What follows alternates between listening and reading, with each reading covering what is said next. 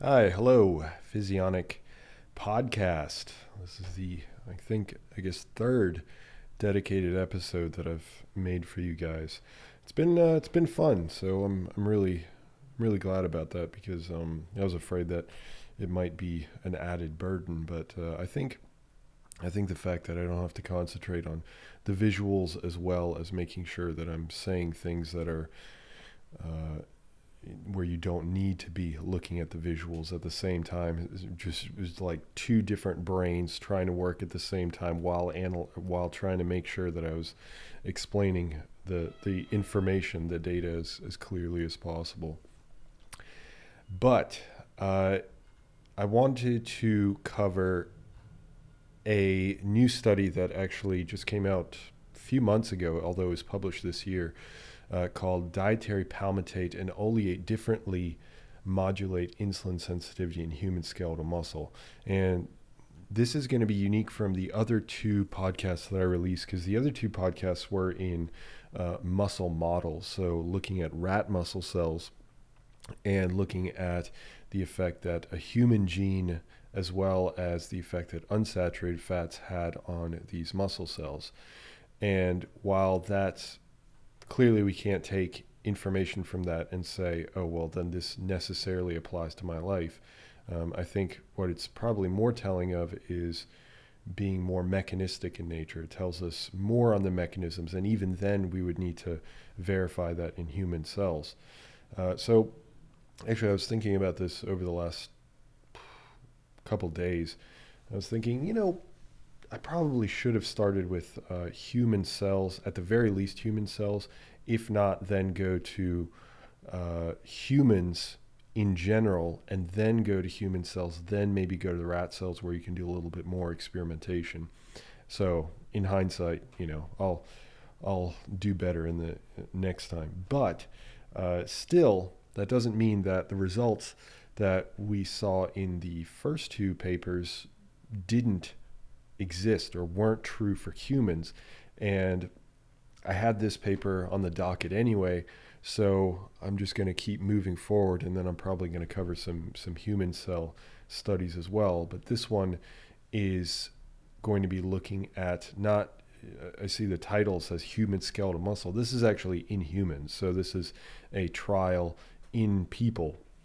So we're going to see the effect that uh, a diet that's, or not maybe not a diet, but a meal that's high in saturated fat and tends to be relatively lower in unsaturated fat, and a meal that is high in unsaturated fat and relatively low or quite low in saturated fat, how both of those affect insulin sensitivity. And this is a, a, a, really well done study. There are a few things that I wish they would have added, but overall, the study was really well done.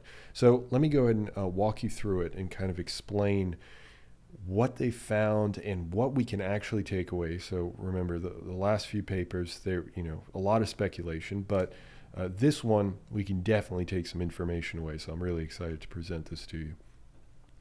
Okay, so the first thing was that they had, let me talk to you about the participants. They had 16 participants that were involved in the study. They had 10 men and six women, and it was a crossover design, meaning that uh, each participant underwent each one of the three conditions. So the three conditions were uh, what's known as VCL, SAF, and PAL, or PAL, yeah, PAL.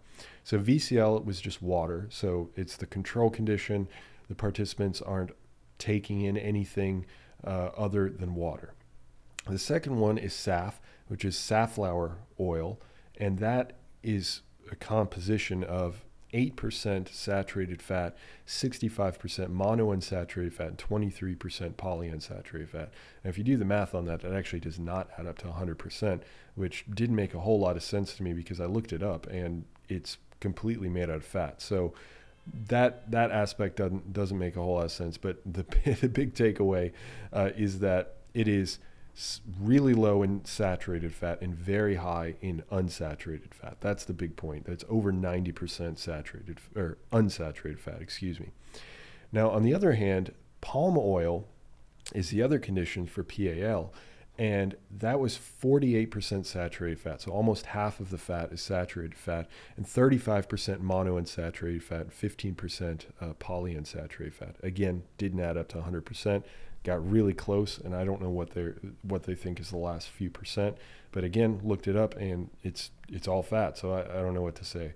Uh, but again, the big takeaway is that you relatively have much, much higher saturated fat, five, five times as much. Um, and you have much lower unsaturated fat. Not quite as low as by comparison to the safflower oil. Uh, the amount of saturated fat for that is really low. I wish that they'd uh, been able to find or maybe create some sort of uh, oil that would have been really low in unsaturated fat. But, you know, beggars can't be choosers it's okay. Ultimately, it's still a big difference between the two oils. I'm going to refer to them just for for clarity's sake as the the high saturated fat condition for the palm oil, which is 48% saturated fat, and the high unsaturated fat condition for the safflower oil, which is the oil with 90% unsaturated fat.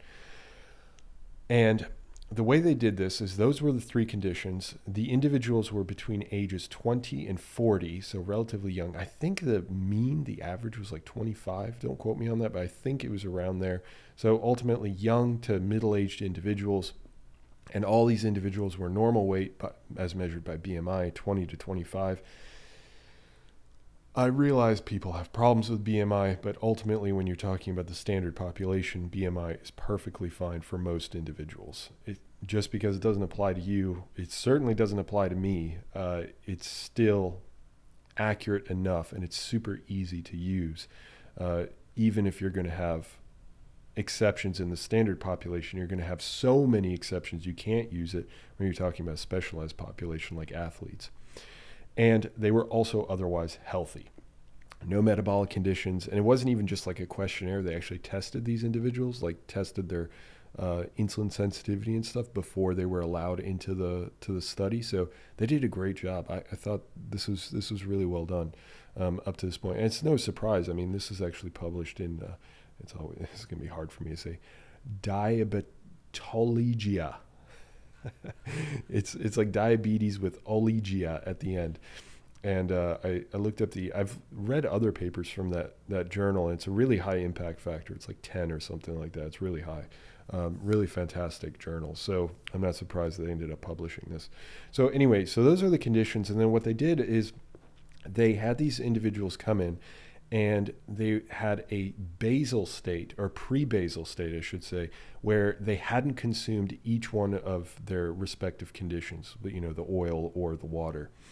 And they took muscle biopsy so they took a biopsy from the muscle. They're just taking a little bit of tissue maybe 50 milligrams 100 milligrams and then they freeze that so that they can test it later. And this is where we're going to get not only information because this is going to tell us about insulin sensitivity as a whole for the body with these these fats, high saturated fat or high unsaturated fat, but it's also going to tell us uh, the molecular mechanisms, and this is where things get super interesting. So I'm I'm really excited to show that or to speak to you about that. Now the other thing that they do is they do uh, indirect calorimetry during this pre-basal period. So before again they've consumed each one of the conditions, and this is just to measure the amount of calories, so their metabolism in general, and then they consume each one of their respective quote unquote meals. So the water, the high saturated fat, or the high uh, unsaturated fat, and this begins what's called known as the basal period. So after consumption, that's the basal period for several hours, and then they take a series of mu- more muscle biopsies. They do some more indirect calorimetry, and then around the six-hour mark, they end up doing a clamp. So, what a clamp is, where the researchers infuse insulin and blood sugar, or they add sugar to the blood. And this is where they're going to be making their measures of insulin sensitivity. Now, during this entire time, they're also infusing the entire time from right from the beginning, the pre-basal period through the basal period, through the clamp period. They're also infusing a small amount of trace glucose. What is trace glucose? It is a tagged glucose, a tagged sugar molecule that can then be tracked throughout the bloodstream and can integrate into uh, different compartments of the cells. And then you can track that and see, well, okay, well, where is that, that glucose going? What's happening to that glucose? And the reason why it has to be tagged is because you want to differentiate it from the other glucose, the regular glucose that the body's producing, the stuff that they're, they're uh, infusing themselves, um, the glucose that's already there. You have to be able to differentiate it. So you have to add a chemical tag to it. And that's what they do. It's just to be able to see. And we're going to look at some of that data as well. All right, so this runs for you know seven, eight hours, something like that. This entire uh, experiment, and it tells us at varying points how these fats are going to affect insulin sensitivity. Okay, so the first thing that I really wanted to touch on, which is something I touched on in the uh, the video uh, version, was to look at particular hormones or proteins uh, that were specific to hunger and to insulin secretion. These aren't necessarily uh, huge factors into the insulin sensitivity discussion, but I want to throw it in there because I find it interesting, and maybe you do too. So the first protein, the hormone that they both both of these are secreted by the gastrointestinal tract, um, so intestines, stomach, et cetera, et cetera, and that they looked at the these two hormones, one of them being a glucagon like peptide and the other one being gastric inhibitory peptide. And both of these have actions on similar tissues, but they have actions on wide ranging tissues. The two that I'm going to be focused on is the pancreas, where insulin is secreted, and the brain, where it controls for hunger. So, what they found is that with the high unsaturated fat condition, there was an increase, both conditions increase the amount of GIP, so gastric inhibitory peptide, and both of them also increased the glucagon like peptide. However, the high unsaturated fat had a higher increase, a greater increase in the levels of both of these hormones that were end, ended up being secreted. And since both of these have an effect on insulin secretion, they increase insulin secretion or prime the cells for insulin secretion in the pancreas. They also decrease hunger, so they reduce hunger. That said, however, when you look at the insulin levels, there was no change in insulin sens- or insulin secretion. Now, why might that be? Well, it might be because, and I think this is likely the reason, that they didn't pair this with other foods like carbohydrates, for example, and therefore they didn't see a, a noticeable increase in insulin secretion. But if they had paired it with insul- with carbohydrates, excuse me, they likely would have seen not only an increase in insulin, but they would have seen an additional increase in insulin because of these hormones being released. Of course, they didn't measure hunger either, uh, but you know, if this turned out to be true, then it's possible that an unsaturated fat diet might uh, dampen hunger a little bit more than a saturated fat diet. But that is my speculation only. They have no data to, to back that up. All right, so now let's look at the insulin sensitivity. So, insulin sensitivity at basal levels. So, this is before the researchers have infused uh, insulin, before they've infused sugar but they still have this trace amount of glucose that's going on, and that's how they're able to get some of this information. So, glucose disposal, that's what they're looking at. That's the metric that they're looking at. So, what, what does that mean? That means that the, the sugar that's in the bloodstream, how much of it is being removed from the bloodstream and put into the cells. And what they found is that glucose disposal was only decreased in the saturated fat condition. That was at basal levels. Now, at basal levels, they also looked at the liver and they wanted to look at the amount of gluconeogenesis or the amount of production of sugar by the liver. And they found that there was greater glu- gluconeogenesis with the saturated fat condition. Now, what does that mean? Why do we care? The reason why we care is that it could be a proxy for insulin insensitivity on both fronts. One, that you have less glucose entering the cells. That is a marker of, it's not, I don't think it's a definitive marker, but it is a marker of in, insulin insensitivity, otherwise said as insulin resistance, and the fact that insulin stops gluconeogenesis or inhibits gluconeogenesis. And here we're looking at a less of an inhibition of gluconeogenesis on the liver. So there's two different pieces of data here indicating that in a basal state, that saturated fats uh, inhibit insulin sensitivity. That said, then they look at the clamp. So when the researchers add the insulin as well as the glucose, and you might be wondering why they add the glucose as well, uh, mainly because you can't add insulin without adding glucose. Uh, the reason being that if you add insulin without glucose, you die, uh, because that means that suddenly your your system is flooded with insulin, and insulin will bind all the cells, and all the glucose that's in your bloodstream will just get sucked out of your bloodstream and go into your cells. And your cells might be happy, but once they run out of that glucose in quick order, they they look for more glucose in the bloodstream, and there's nothing there, and then you die. Uh, you go in a coma first, and then you die. So, not at all good. Uh, so, of course, they have to control both. They have to add sugar to make sure that doesn't happen, but they also use insulin. So, in that situation with with the clamp, they f- they saw that there was a decrease in, in in glucose disposal. So, same measure, glucose disposal from the bloodstream into the cells in both conditions so unsaturated fat and saturated fat conditions. However, there was a greater effect in the saturated fat condition.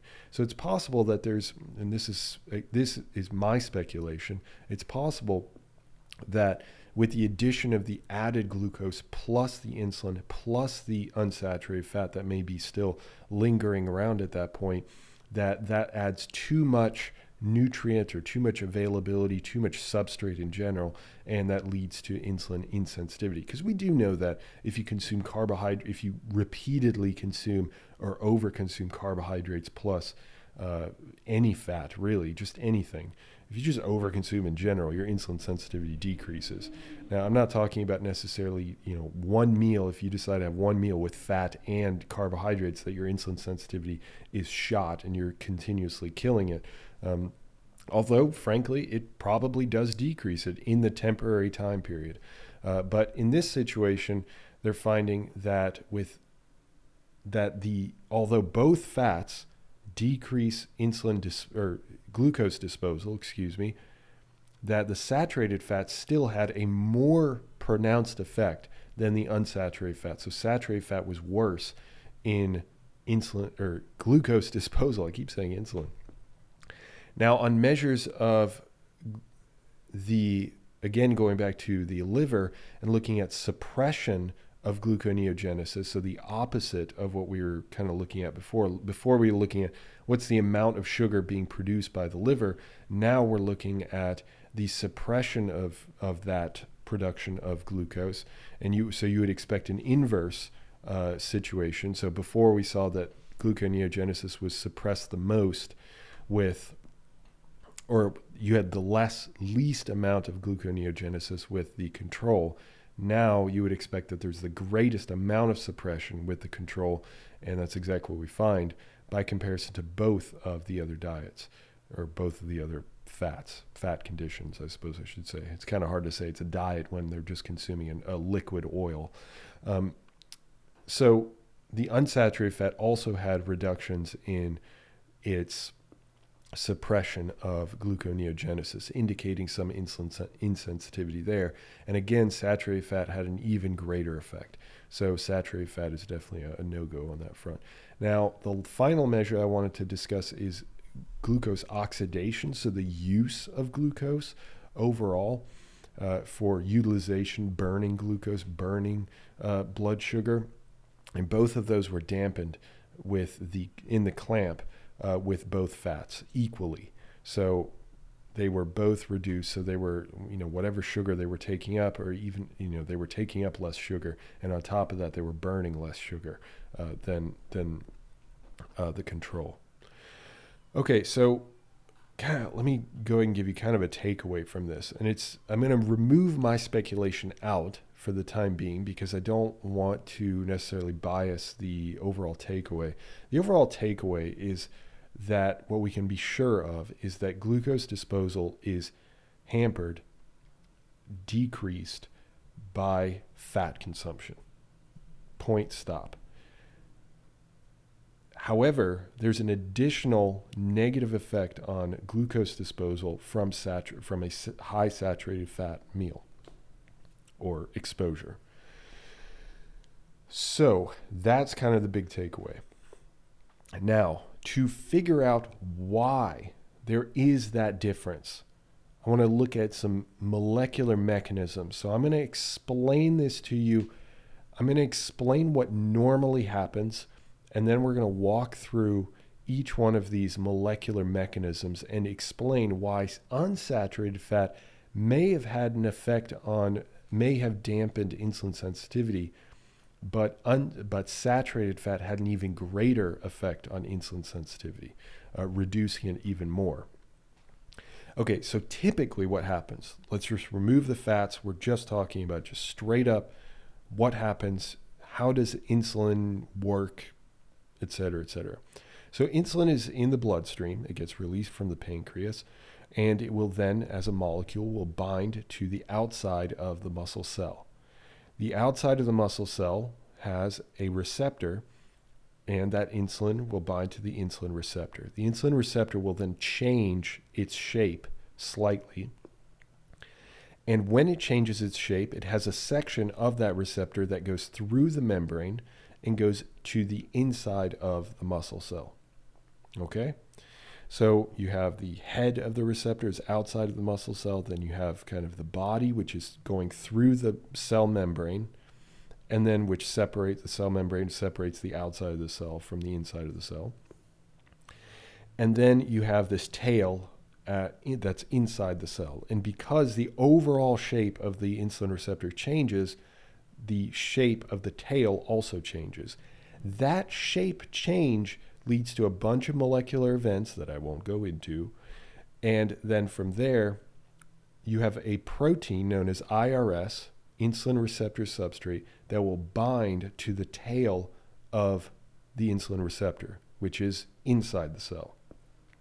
This then leads IRS to be phosphorylated, meaning that is a tag that is added to IRS.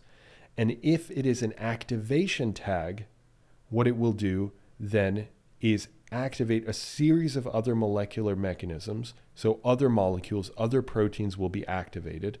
And then those will eventually lead to an activation tag added to a protein known as AKT. When AKT is activated by that tag, by that phosphorylation event, then AKT will activate or allow more blood sugar into the cell. I'm skipping a few steps here, probably skipping a lot of steps, to be honest, but this is a good measure. So if AKT activity is increased, then you have more blood sugar being taken out of the bloodstream and put into the cells, which is a good thing.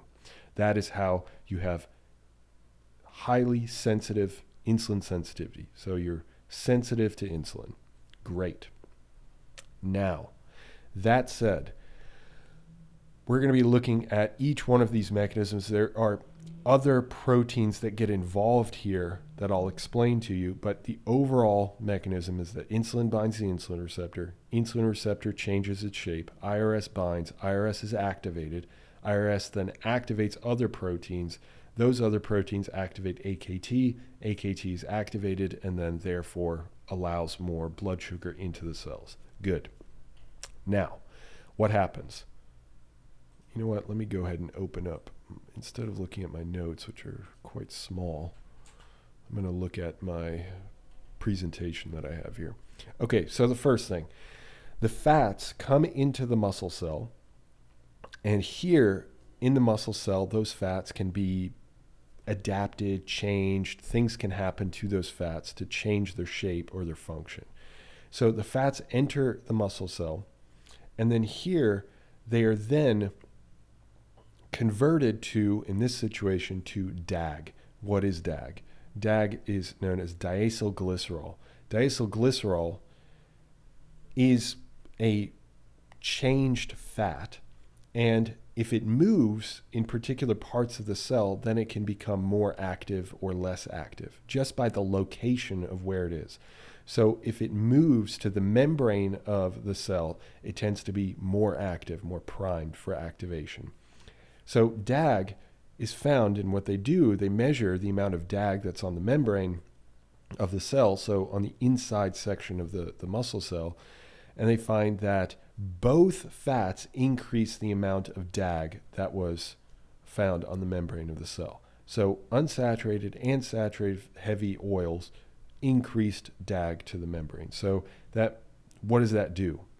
Well, what DAG does is it will activate a protein known as PKC, protein kinase C. Protein kinase C comes in different versions, different what are known as isoforms. You have lambda, you have theta, you have epsilon, and two of these two of these PKCs, uh, I believe it was epsilon and theta, are being measured in this situation by the, the researchers. So this PKC will go to other molecules like IRS and will phosphorylate or tag IRS. However, they are not tagging IRS in a go be activated. They are tagging IRS in a stop. You are inhibited from moving forward. Think of it like handcuffs.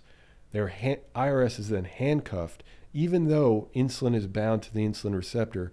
IRS can move there, but if it's tagged or handcuffed, it can't propagate that signal to the other molecules that I mentioned earlier. So, PKC, what do they find? They find that for PKC theta, no, epsilon, excuse me, PKC epsilon, there was an increase only in the saturated fat condition. However, the PKC theta, they found an increase in both fats. So both fats increase the amount of PKC theta. So this already starts to give us an indication of the difference between these two fats. One fat will activate both of the PKCs, saturated fats, and the other one will only activate one of them. So unsaturated fats will only activate one PKC. So that means that there's greater phosphorylation of IRS. It also what else it also does is it phosphorylates or inactivates the insulin receptor and it also inactivates downstream molecules that IRS will activate. So in three different ways, it's inactivating, it's it's creating these these hiccups so that the insulin signaling can't uh, continue throughout the cell. All right, so we're getting some divergence between those those two uh, fats. Now, now they wanted to look at IRS. So, w- what about the total levels of IRS? Are, are, the protein levels increased or decreased? And it seems like they are not changed. There are no changes in IRS levels. However, the inactivation of IRS, the more phosphorylation, likely through PKC, which is known as a serine phosphorylation in this situation, there's greater levels with both fats. So, both fats just like just as consistent with the other data of increased PKC activity, there's also greater inactivity of IRS, which all falls in line with what we're seeing with PKC. And this is with both fats. So, this is one mechanism by which the insulin sensitivity is being reduced with uh, this situation. However, now we're going to look at another mechanism that's all feeding into this. Is called ceramide production. Now this is something I mentioned in some of the other podcasts where you have this production through fats as well as what's known as a sphingosine molecule in combination create a ceramide. That ceramide can then gunk up the system in that it can interact with some of these molecules, it can interact with some of these proteins and inhibit the the attachment or the function of these other molecules to activate or inactivate a protein. So, a great example of that would be let's say you have, uh, I'm not saying that this necessarily happens, but if IRS were to be normally be activated if a ceramide is is around it or too many ceramides are around it it could inhibit the kinase the protein from binding and activating it because of just what's known as steric hindrance for example or uh, biochemical hindrance or like the point is that it inhibits the function of those proteins so what do we find? Well, we find that only with the saturated fat condition there was an increase in ceramides, and that was in the basal and with the clamp. So what what do those ceramide what additional things do those ceramides do? Well, they looked at some downstream effects of those ceramides on insulin signaling, and they looked at two more proteins. So one of them is PKC, but a different type of PKC. We, we already talked about two other ones.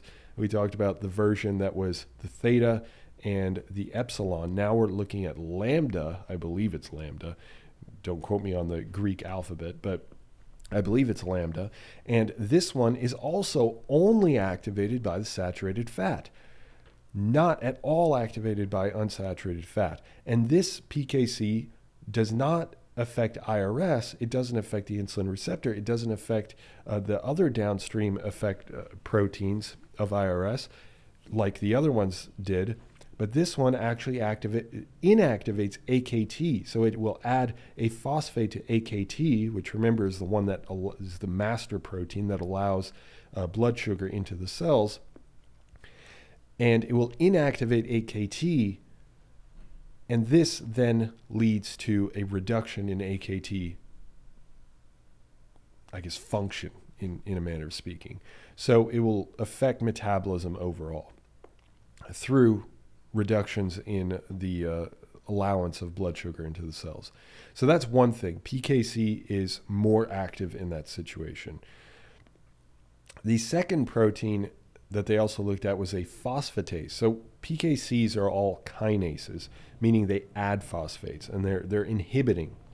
But this phosphatase, what it does is it will take an activating phosphate tag that's on AKT and will remove it. So not only are we adding a, a, phosphate that is inhibiting AKT, we're also removing a phosphate that would normally activate AKT. So it's a you know double whammy in that situation. What do we find?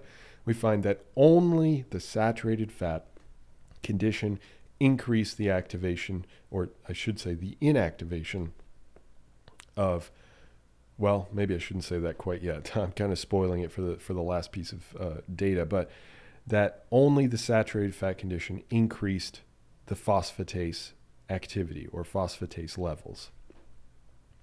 Now I can say that, that, what I sort of spoiled is they wanted to finally, of course, confirm this measure in AKT, and they found that the total AKT levels were not different between conditions.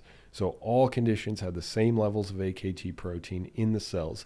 However, the phosphorylation, the activation of AKT was indeed reduced by this, by most likely many of these functions, at least one of them, uh, reducing the effect in saturated fat. However, that was not seen with the unsaturated fat condition. So, this is great evidence at this point that the unsaturated fat may have some insulin insensitivity situation, but it goes through one mechanism that is also shared by saturated fat. But saturated fat has all these other mechanisms as well that add on top of it to inactivate insulin signaling. And what would have been nice is if they'd taken some of those cells, those muscle cells from humans, and plated them onto a cell culture plate and then done some glucose measures to see how much of that uh, blood sugar ends up, or some of that sugar in the media, the liquid around the cells, gets taken up by the, the cells. That would have been really cool. Um, unfortunately, they didn't do that, but they stopped it at the, the AKT measures. But still, I, th- I think that would have been really cool.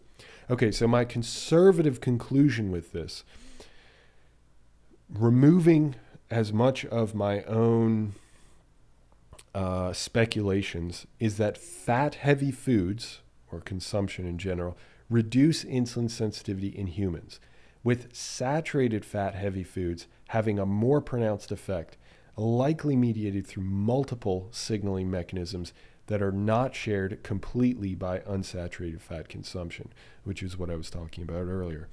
That you have one mechanism that they identified for unsaturated fat, which also was sat, which was also there for saturated, and then you had these two other mechanisms for saturated as well. Now, there, there's definitely more nuance that has to go into this, but I think that nuance is most likely, this is where I'm speculating now. That nuance, I think, comes more in for unsaturated fats because we're seeing more and more consistently that saturated fats seem to not be great for insulin sensitivity. And this is in human data.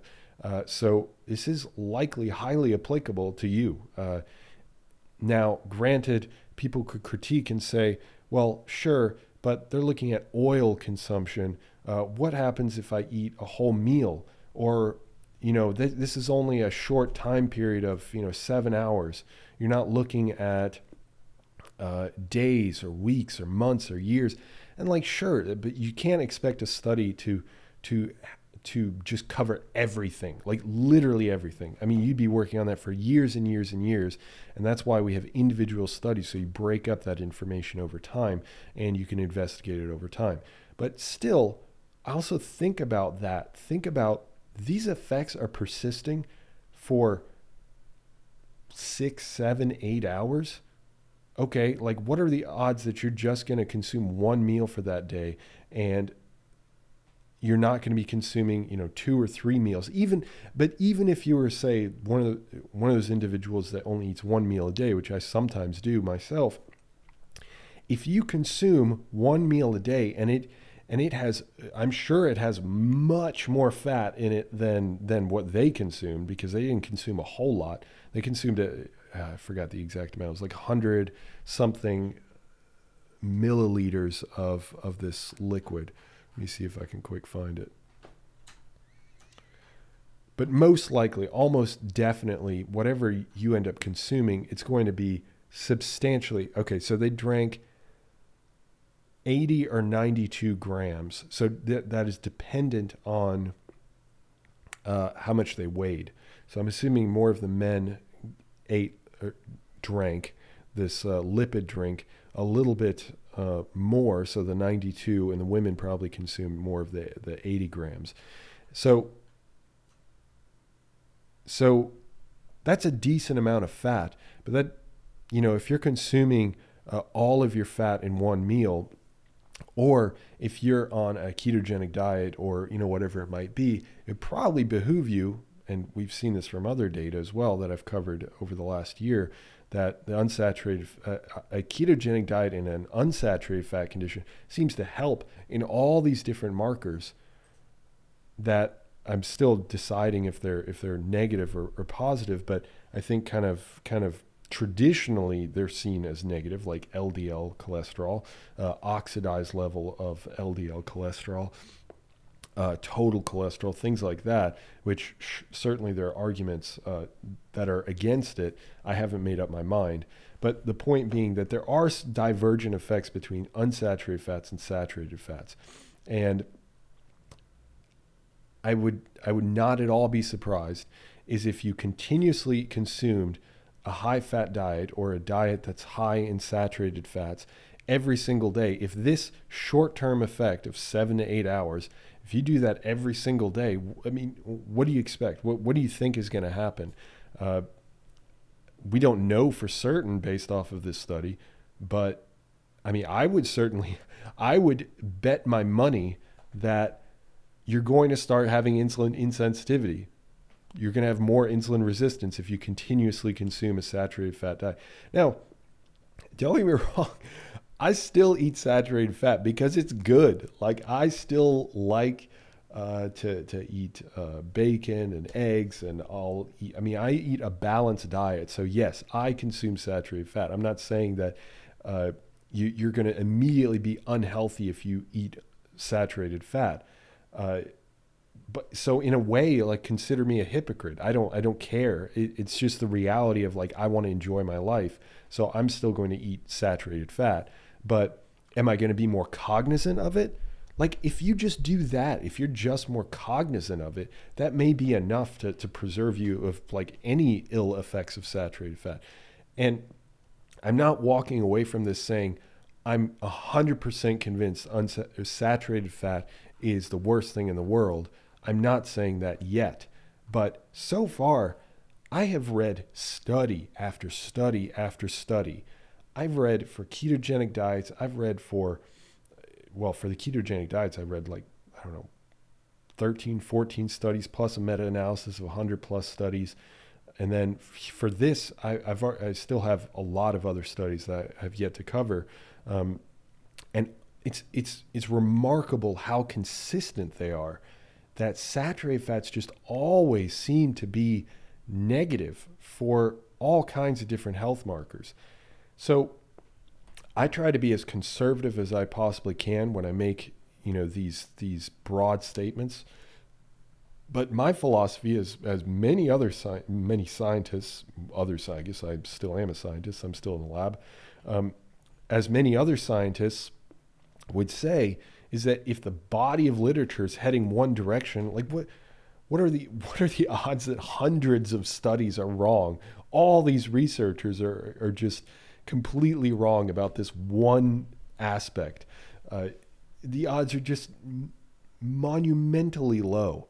So as I keep reading the studies myself, I'm just going to put point more and more towards one direction or another.